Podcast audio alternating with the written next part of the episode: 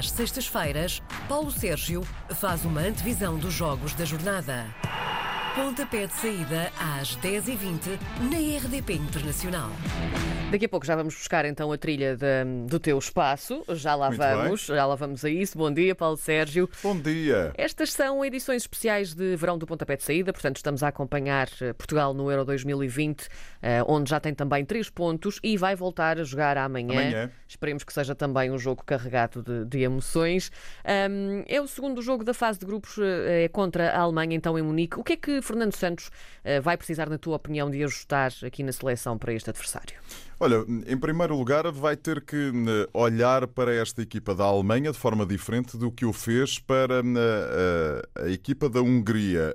Porquê? Porque os alemães são muito mais fortes que a Hungria, ponto final, parágrafo. Isso não há a mínima dúvida em relação a isso. E, portanto, há a necessidade de eh, eh, os- dos jogadores terem essa eh, ideia de que isto não é a Hungria. Mas eu acho que eles têm essa consciência e, portanto, estamos conversados em relação a isso. Não acho que Fernando Santos vai introduzir muitas alterações na forma como a equipa jogou frente à Hungria na passada terça-feira. Porquê? Porque a equipa já trazia ou já trouxe dois pivôs defensivos, o Danilo e o William Carvalho, e portanto eu acho que vai haver um reforço um bocadinho dessa eh, questão, com mais gente ali de eh, meio campo. Não é para mim de excluir a possibilidade de Renato Sanches ou Ruben Neves, um deles, eh, ser eh, introduzido na equipa. Bruno Fernandes parece-me estar ali de pedra e cal, no apoio a Cristiano Ronaldo, sendo que a zona defensiva também se vai manter na mesma. Patrício na baliza e depois Nelson Semedo à direita, Rafael Guerreiro à esquerda, com Pep e Ruben Dias eh, ao meio.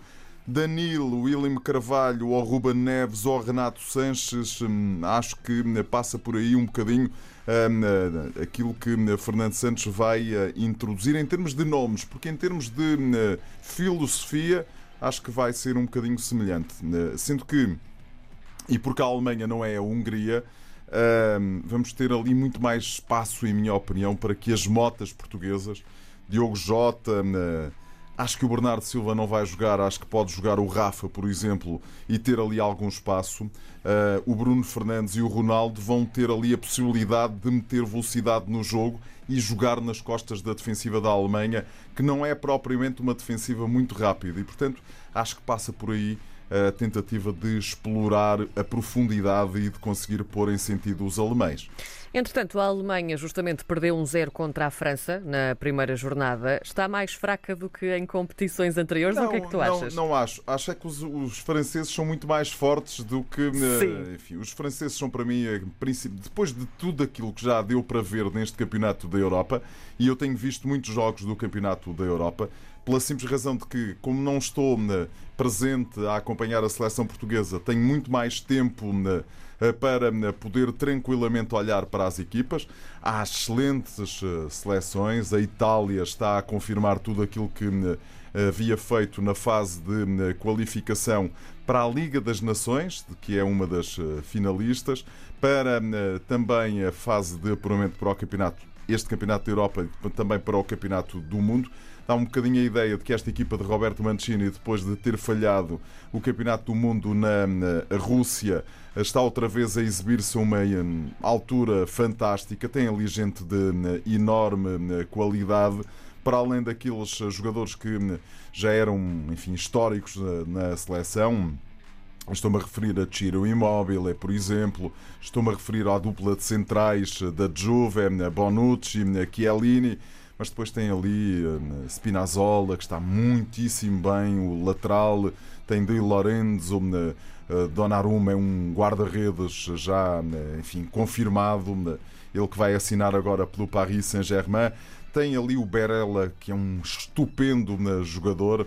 O Locatelli, que fez uma exibição brutal né, no último jogo né, eh, frente à Suíça, mas que já vinha dando mostras de que é jogador, ele que joga no Sassuolo, eh, para dar né, muito mais à, à seleção. Mas depois, eh, os ingleses também têm vindo a confirmar todo aquilo né, que haviam feito né, no Campeonato do Mundo da Rússia. Mas eh, a, a equipa da França está um patamar, em minha opinião, um bocadinho acima. E, portanto, a França é, para mim, a grande candidata, já o confirmou, à vitória neste campeonato na- da Europa. Mas depois eh, Portugal realizou, atenção, eu acho que Portugal realizou uma excelente exibição frente à Hungria. Eu sei Sim. que muita gente nesta altura está a dizer o homem está maluco. Não, eu gostei muito da seleção portuguesa. Sim, mas se calhar, provavelmente porque demorou muito tempo até chegar a alguma mas, coisa, mas não é? repara, o guarda-redes húngaro fez eh, cinco ou seis intervenções Sim. espetaculares e, portanto, impediu que a equipa da Hungria fosse muito mais cedo batida.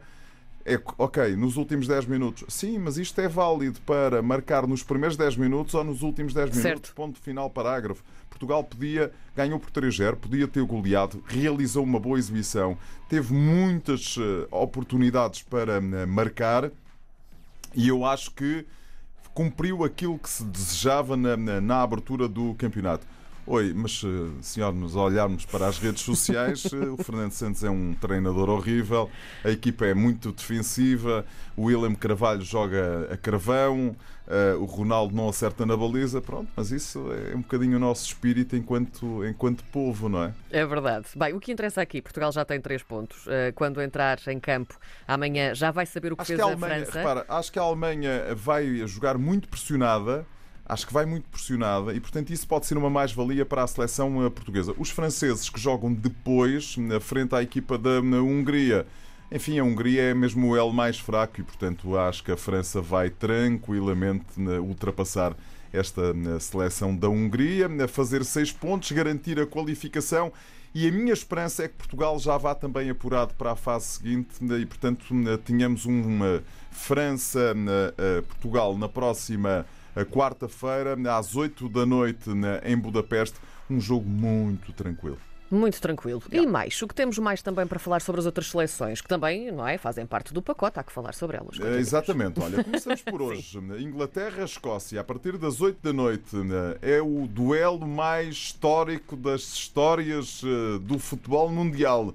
Eh, Já tem 115 anos de história, Sim. os du- duelos entre Inglaterra e Escócia.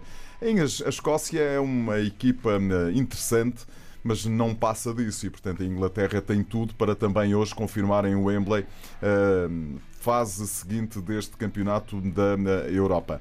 Amanhã, amanhã temos um Espanha-Polónia a partir das 20 horas. Hum, Paulo Sousa hum, tem, eh, está bem escudado porque hum, o, eh, o presidente da Federação Polaca hum, de hum, Futebol, hum, Boniek, um antigo internacional polaco de enorme qualidade que jogou na Juventus nos anos 80, juntamente com Michel Platini, hum, o eh, ex-presidente da hum, UEFA, já veio dizer que ele é muito inteligente e, portanto, hum, desenganem-se que não vai sair se as coisas correrem mal no campeonato da Europa. Joga com uma Espanha que teve muita bola, muitos passos, muitos toques, mas eh, na frente à Suécia não conseguiu nada. E, portanto, eh, acho que a Espanha está a confirmar que é bem capaz de não ser o tal candidato que do- todos nós, e eu incluído, achávamos eh, que é. Mas há este jogo aqui para confirmar. A Polónia tem que confirmar que aquilo que aconteceu frente à Eslováquia foi apenas um, um erro, eh, não mais do que isso. Mas a Espanha tem que confirmar um bocadinho mais e, portanto, é um jogo para seguir com alguma eh, atenção. No domingo começa eh, a terceira e última jornada. Itália, País de Gales. A Itália eh, ainda não sofreu qualquer golo, não sofre golos, acho que há 10 jogos e, portanto, vê bem esta equipa italiana. Eh, mas enfim, nós que estávamos habituados na Itália eh, a termos aquela equipa que defendia muito bem e depois ia lá de vez em quando e marcava Sim. uns golos, esta é um bocadinho diferente. É, ao- é ao contrário? é, não é ao contrário, defende muito bem, mas joga muito bem ao ataque e, portanto, Sim. complementa-se. E eu tenho alguma curiosidade para ver como é que eles vão jogar frente ao eh, país de Gales, que é uma equipa também interessante, mas muito mais interessante que a Escócia. E o país de Gales está muito bem encaminhado também para chegar outra vez, tal como aconteceu há cinco anos, para chegar à fase seguinte deste eh, campeonato da na Europa. Depois temos o Portugal-França na próxima terça-feira. Eh, Acho que é um jogo para seguir com atenção, a reedição da final do campeonato da eh, Europa. É verdade. É verdade. Estes franceses estão mais Até fortes. respirei fundo. Estes franceses estão mais fortes, atenção. Portugal está, na- está muito forte também, Hum. mas este jogo pode ser claramente condicionado pelos resultados de amanhã. E, portanto, eu tenho alguma esperança que nós já possamos chegar a este jogo apurados ou muito bem encaminhados. Que é que eu quero dizer com muito bem encaminhados? É se empatarmos frente à Alemanha, quatro pontos poderão ser mais do que suficientes para nós a sermos um dos quatro melhores terceiros classificados e, portanto, só tem a ganhar hum, o uh, espetáculo. Depois, na terça-feira, a partir das 5 da tarde, também para seguir com alguma atenção o Suécia-Polónia, porque pode ser um jogo absolutamente decisivo para o apuramento de qualquer uma destas uh, duas equipas. E não me levem a mal, mas eu estou a torcer pela Polónia, que tem lá o Paulo Sousa, de quem gosto muito e de quem aprecio muito as suas, as suas dele qualidades. Voltamos a falar na próxima sexta-feira. Está combinado? Combinadíssimo. Obrigada.